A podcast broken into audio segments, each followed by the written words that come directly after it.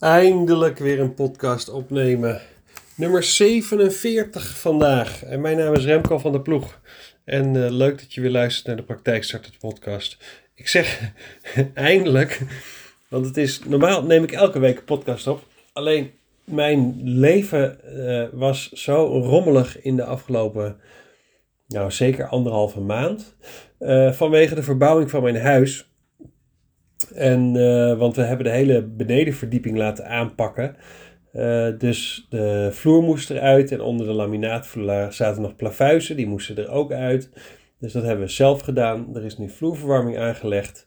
Nieuwe PVC-vloer, een nieuwe keuken, alle wanden opnieuw gestuukt, alle elektra opnieuw gedaan. Dus we hebben zeker een maand met z'n vieren, uh, mijn vriendin en mijn twee kinderen en ik, op de eerste verdieping geleefd. Dus onze tv die stond achter het bed, die normaal dus beneden staat.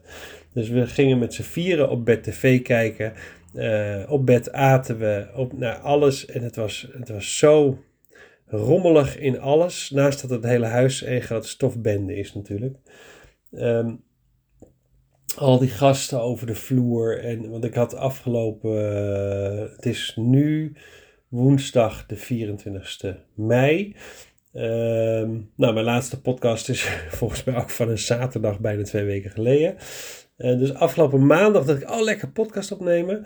En ik ben nog geen drie minuten bezig. Of er stond alweer een stucador in huis, want die moest nog even wat afmaken. Nou, en ik was, ik was zo afgeleid. Ik denk, nou oké, het komt wel zodra het weer een klein beetje rustig in, is in huis. Nou, en dat is vandaag. En ik had er ook echt zin in, want ik denk, ja, eh, ik, ik, elke week neem ik, eh, neem ik wat op en dan vertel ik een nieuw verhaal over iets wat ik heb meegemaakt, of wat me is opgevallen. En ja, dus ik, ik zit gewoon met uh, opgekropte energie die, die eruit moet. Nou, dus die krijg je in deze podcast voor je kiezen. Dat dus. Um, ik, ik werd getriggerd door de. Kijk, ik, je hebt van die, van die bouwgasten in huis, zeg maar. Um, en ik had laatst had ik uh, twee uh, loodgieters had ik. En die moesten wat aanpassingen doen voor de keuken. En, en verder deden ze de radiatoren, radiatoren moesten verwijderd worden omdat de vloerverwarming kregen. En, nou, en nog meer van dat soort dingetjes. En ik merkte al aan alles, want die gasten hebben het allemaal heel druk. Hè? Dus die hebben een X-project en die schatten dan in hoeveel tijd ze daar ongeveer in kwijt zijn. En het is met elke, uh, volgens mij elk huis waar je komt, is er wel is er wel iets wat er dan weer bij komt. Nou, dat hadden wij natuurlijk ook. Maar dat was eigenlijk iets heel kleins. Want eh, een radiator die beneden van de muur afkwam, die was hartstikke nieuw. Want die is pas in 2018 opgehangen. Nou, vijf jaar geleden. En die zag er mooi uit. In ieder geval mooier dan wat we bijvoorbeeld boven hebben hangen. Dus wij hadden gevraagd van, joh, kan je dat niet, uh, die radiator, naar boven, ik kom niet eens uit het woord, en uh, naar boven verplaatsen in onze slaapkamer, want daar zit nog een hele oude nou, zucht, steun. En, en, en ik merkte al aan zijn hele houding dat het, uh, dat het een ding ging worden. Want ja, ze plannen gewoon eigenlijk ook te krap tijd in. En alles, ze doen wel drie adressen op een dag. En ze hebben maar een x tijd om alles voor elkaar te boksen. En hop, door naar de volgende. Ja, ik denk, ja, als je zo moet leven, sorry, maar dan, dan zou ik niet eens een eigen bedrijf willen. Want het mooie van een eigen bedrijf hebben is juist dat je het gewoon zo inplant dat je um, gewoon een relaxter leven hebben. Dan kan je het wel heel druk hebben, dat geeft niet. Maar dat geen stress van het ene huis naar het andere huis, nou, ik moet er niet aan denken. Maar die, die loodgieter, dat was echt alleen maar gemopper en gedoe en zucht. Ik denk, oh god, heb, heb ik weer zo'n gast in huis. Dus ik denk, nou, dit moet ik over een andere boeg gooien. En uh, ik zeg, joh, wil je misschien koffie? En, uh, nou, ik, en ik vond nog ergens een kano in de kast. Ik zeg, en een kano erbij, prima. Nou, hij werd al gelukkiger. Heb je de melk in en helemaal koetsie koetsie en informeren. En oh ja, heb je een leuk weekend gehad? En nou, ik denk, nou, ik, ik ging even, ik, ik denk, ik, ik ben geen verkoper, maar ik denk, ik ga even aan. En dan doe ik even geïnteresseerd. En dan... En ik zeg, joh, en die zal het wat druk hebben. En uh, ja, en toen nou, begon hij over zijn werk te vertellen. Nou, daar kon hij natuurlijk heel veel over vertellen. En um, zij kon echt even zijn ei kwijt over zijn werk. Ik denk, prima, het kan mij niet schelen. Maar ik wil dat je aan het eind van de dag die radiator boven hebt opgehangen. Nou, puntje bepaaltje. Ik, ik kreeg dus een soort uh, band met deze man. Nou, althans, dat was, ja, ik heb gewoon mijn dingetje gedaan om dat voor elkaar te boksen. En je merkte dat hij toen aan het, aan het eind van zijn dag, zijn werkdag bij mij dan, zegt van, oh ik heb ook nog even die radiator bovenop gehangen hoor. Dus, uh, en, en zo zie je maar. Um, weet je, waar het vaak misgaat in communicatie, is dat wij um, recht door zee uh, naar binnen gaan, maar de andere partij nog helemaal niet klaar is voor dat bericht. En, en dat is eigenlijk de boodschap van vandaag, de podcast van vandaag. Ik had er wel een lange intro voor nodig, want ik ben al vijf minuten verder. Um, maar ik, ik, oh ja, om je een voorbeeld te geven. Um, een mondhygiënist die ik begeleid, die uh, wil een eigen praktijk starten. En zij werkt in een tandartspraktijk nu als ZZP'er. Dus zij had, out of the blue, zonder dat ik het wist, een appje gestuurd naar de tandarts, eigenaresse van deze praktijk.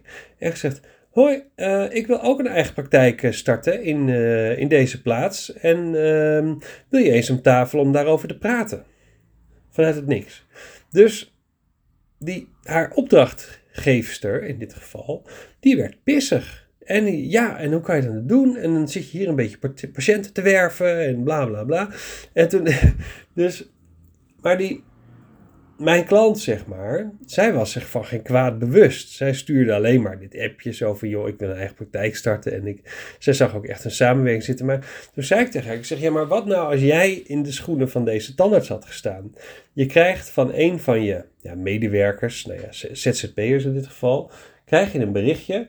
Joh, ik, uh, ik, ik wil graag een eigen praktijk starten en uh, ik ga in dezelfde plaats zitten als jij. En toen zei ze, ja nee, dat schreef ik niet. Ik zeg, nee, je zei misschien. Maar ja, misschien, dat verstaat niemand. Dus ze gaan ervan uit dat je dan eigenlijk daarmee een soort concurrent wordt.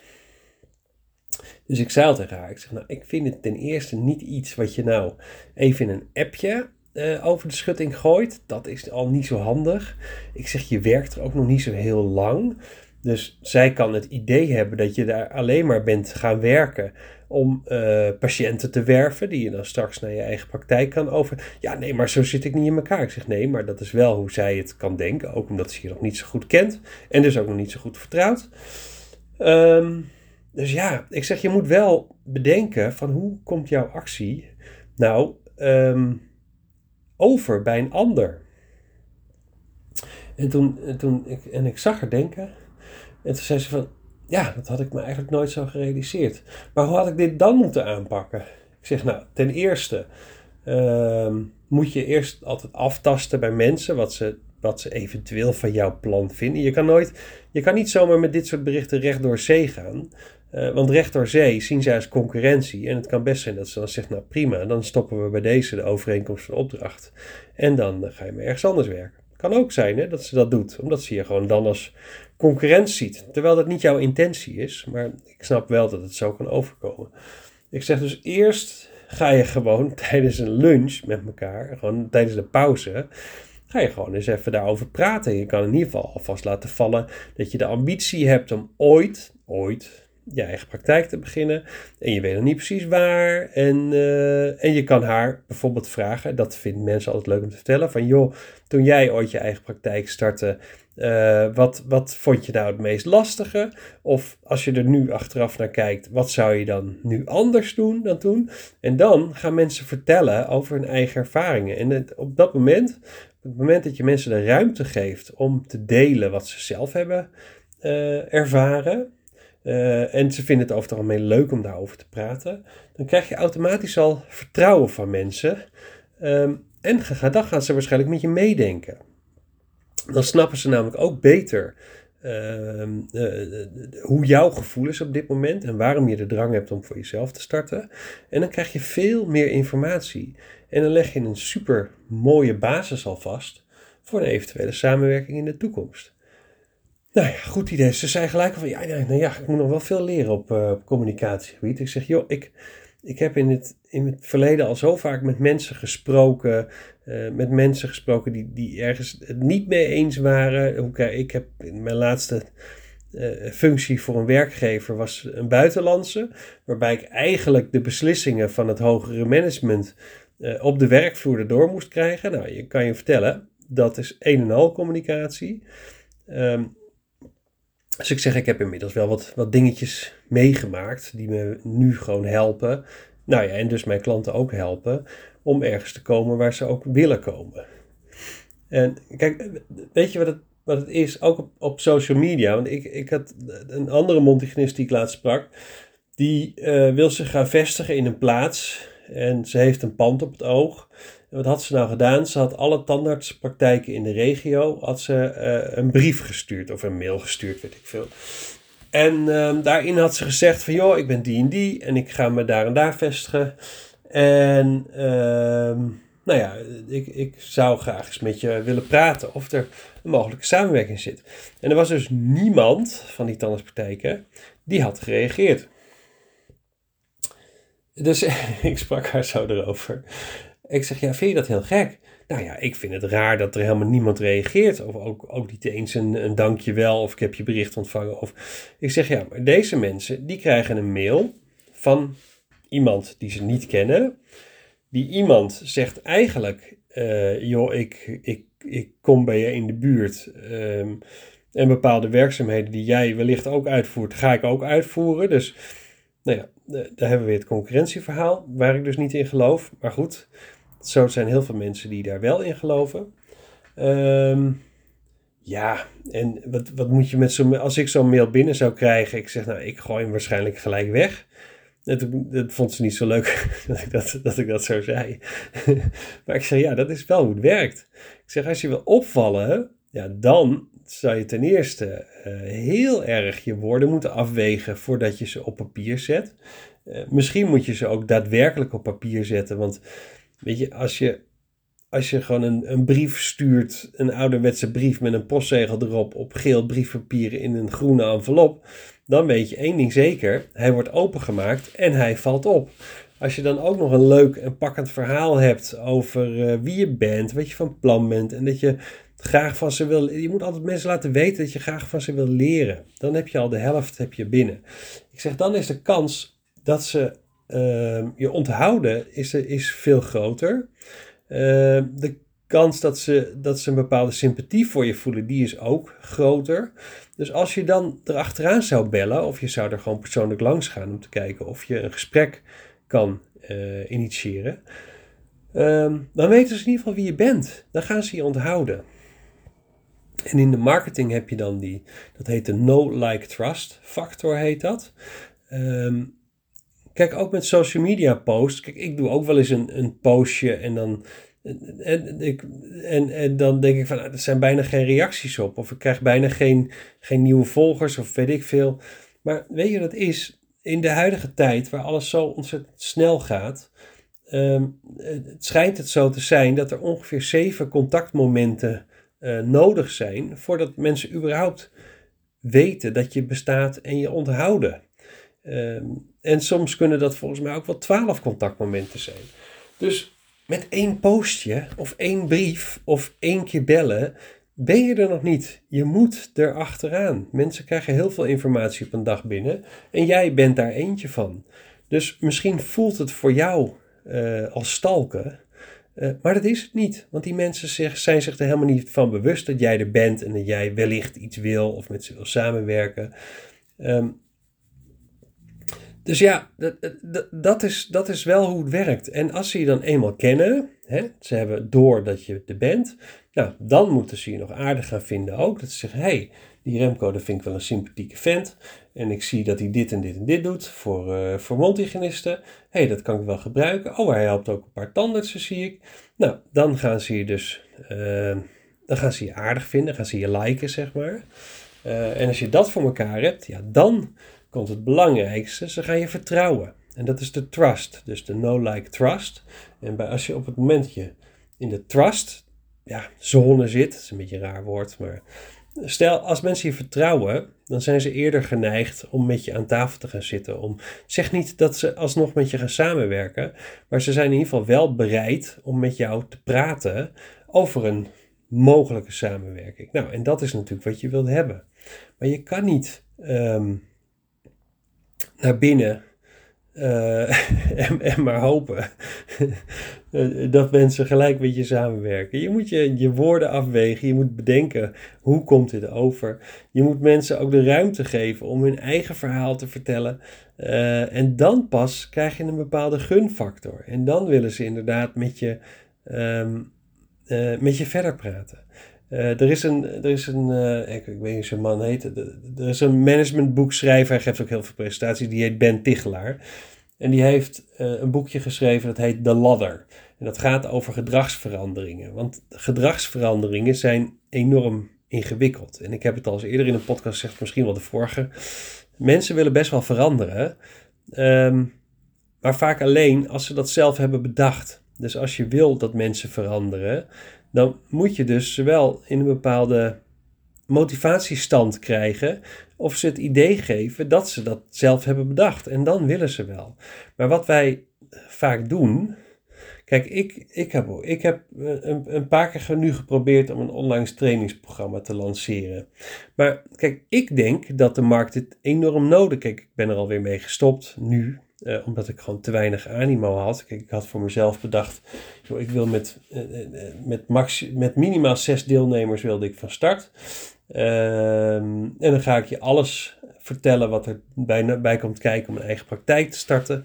Ondertussen schrijven we een ondernemersplan. En ik leg je ook nog het hele financiële deel uit. Dus ik denk dat dit voor de markt, waarbij mondhygiënisten dit absoluut niet zo gedetailleerd meekrijgen van de opleiding, uh, dus voor elke mondtechnist die ooit overweegt om een eigen praktijk te starten, denk ik dat het een ideale training is.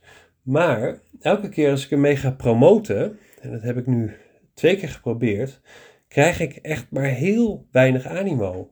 Uh, dus ik had vorige keer twee deelnemers, nu weer twee deelnemers. En ik heb gezegd, ja, ik, het is best, het is een behoorlijke kluit met werk.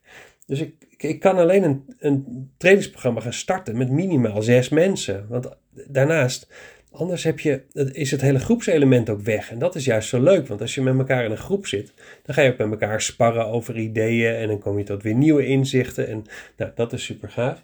Maar als ik dat out of blue ga promoten, wat ik dus heb gedaan, joh, ik ben ook nog steeds lerend. Uh, Kijk, ik zit al op een niveau dat ik ervan overtuigd ben dat het heel interessant is voor heel veel mensen. Maar als ik bij iemand koud binnenkom met dit trainingsprogramma. Uh, en die mensen die kennen mij ook niet. En die, die, ik zit nog niet eens in de, in, in, in, in de no-zone, uh, uh, zeg maar. ze kennen mij helemaal niet. En ik kom gelijk met zo'n verhalen zetten. Dan ben ik, dan, ben ik al veel te ver. Dus wat je eigenlijk moet doen, is um, bij het begin beginnen. Dus laat mensen zien hoe je inderdaad uh, bezig bent om die training te schrijven, hoe je video's aan het opnemen bent. Dus neem ze mee in het proces wat je aan het doen bent. En dan pak je ze eerder op. Maar goed, dat is voor mij ook weer een leerschool voor de volgende keer. Want het gaat nog een keer gebeuren. Wanneer weet ik nog niet. Maar dat is hetzelfde als je. Stel je wil een nieuwe schutting. En je hebt een uh, buurman of buurvrouw. Um, en je wilt het eigenlijk met elkaar samen doen. Kijk, als jij al uh, je rot aan het googelen bent geweest en je weet exact wat je wil hebben, welke schutting, hoeveel delen, welke palen, van mij part welke schroeven, um, en je gaat dan bij de, de, de buurman op visite en je zegt van joh, ik wil een nieuwe schutting en dit gaat hem worden, dan gaat de buurman gelijk eh, met de hak in het zand. En die zegt, ja, echt niet. Ik wil hem zo en zo. En ik, eh, ik wil daar helemaal geen opening. Het moet dicht en eh, bla bla bla. En, en, en dat is vaak wat we doen.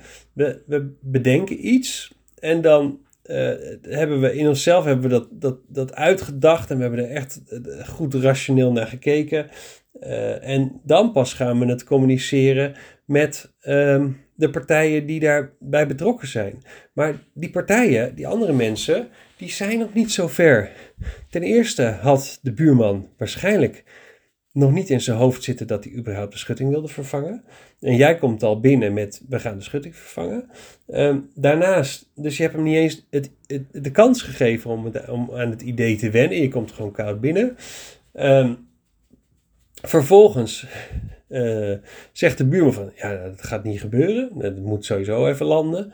Uh, en je komt al aan met een heel nieuw plan. Dus wat je had moeten doen in dit geval, ehm, is eerst eens even, als je de buurman toch een keer spreekt van, joh, heb je naar die schutting gekeken achter? Ik zie daar en daar, hij heeft wel heel veel onderhoud nodig. Dus, dus wat zullen we doen? Zullen we hem gaan onderhouden? Of misschien moeten we dit jaar toch eens kijken of we hem kunnen vervangen? Kijk, op het moment dat je dat doet, dan is de buurman al voorbereid op dat er iets gaat komen. En, en daarna hoef je even niks, hè? Want wat, wat er dan gebeurt, is dat hij, de volgende keer dat hij in de achtertuin staat en naar de schutting kijkt, dan gaat hij jouw verhaal herkennen in de schutting. Die zegt, ja, daar bladdert het af en daar bladdert het af en die schroeven zijn verrot en die palen is ook wel bijna doorgebroken. En, en dan gaat hij mee op jouw ladder hè, van Ben Tichelaar, ehm, waarbij hij gaat ontdekken dat het inderdaad misschien wel nodig is om die schutting te gaan vervangen. En op het moment dat het idee bij hem gaat leven, ehm, dan heb je al één stapje in de goede richting om uiteindelijk te bereiken wat je wil gaan bereiken. Maar ja, nu ga je dus koud naar binnen. Jij zegt, we moeten een nieuwe schutting. En zo gaat hij eruit zien, want je hebt alles al uitgezocht. De buurman gaat met de hak in en zegt, oh, echt niet, en dat ziet er nog prima uit en dat gaan we echt niet doen. En vervolgens uh, loop jij teleurgesteld, misschien wel boos, loop je weg. En dan denk je, ja, daar kon de buurman niks aan doen. Jij ging binnen, naar binnen met dit verhaal. Eigenlijk uh, in, een, in een fase waar hij nog helemaal niet in zit. Dus, dus, je kwam met veel te veel informatie. Nou, en dat is eigenlijk de hoofdboodschap van vandaag. Neem mensen mee in het proces. Ga ze eerder voorbereiden op wat je precies van plan bent. En bent daar ook, wees daar ook gewoon eerlijk in, uh, zodat mensen ook kunnen wennen aan het idee. En op het moment dat je dat gaat doen, um, dan zal je zien dat ze bereid zijn om voor je te gaan werken en met je mee te denken. En, en dat werkt zoveel beter dan dat je maar uh, oplegt waarvan jij denkt dat het goed is. En het is misschien een briljant idee, hè? Dat, dat zeg ik er niet mee. Je moet alleen ervoor zorgen dat jouw buurman of gesprekspartner of wie dan ook ook gaat inzien dat het een fantastisch idee is. Alleen moet je dan een paar stappen terug doen om iemand vanaf het begin op te pakken en mee te nemen in dat verhaal. En gaandeweg gaat iemand er dan in geloven dat dat inderdaad een briljant idee is. Nou, en dan heb je voor elkaar wat je voor elkaar wilde krijgen. Nou, dat wilde ik meegeven. Ik denk dat hier weer voldoende interessante voorbeelden in zaten om, uh, om iets mee te doen. Mocht jij nou voor een heel lastig gesprek staan. En uh, denken, ja, hoe ga ik dit nou aanvliegen? Joh, app me, bel me, uh, mail me en, en we hebben het er even over. Ik vind het leuk om over dit soort dingen te sparren. zeker omdat ja, heel veel mensen gewoon soms vergeten dat we ja, communicatie echt het allerbelangrijkste is om, om uiteindelijk voor elkaar te krijgen wat je nou voor elkaar wil krijgen. Dus stuur gewoon even een mailtje naar uh, remco.secondent.nl of plan even een afspraak in. Dat kan op mijn, op mijn website www.secondent.nl. Kan je gewoon op de knop kennismaken drukken. En dan kan je online in mijn agenda een afspraak plannen. En dan gaan we gewoon even drie kwartieren erover sparren over jouw uh, dilemma. En dat, uh, dat lijkt me super gaaf. Nou, ik ben blij dat het eruit is. Ik heb volgens mij, mocht je mijn podcast ooit sneller afspelen, dan zal dat bij deze waarschijnlijk niet gaan gebeuren. Want ik denk dat ik behoorlijk veel woorden in uh, bijna 24 minuten heb gestopt. Ik had er ook echt zin in. Ik heb straks een lange autorit voor de boeg. Dus ik denk dat ik er zometeen nog eentje ga opnemen. Want ik vind eigenlijk, omdat ik nu anderhalf week niks heb gedaan, dat ik er deze week twee moet. Dus uh, er komt nog meer aan. En tot de volgende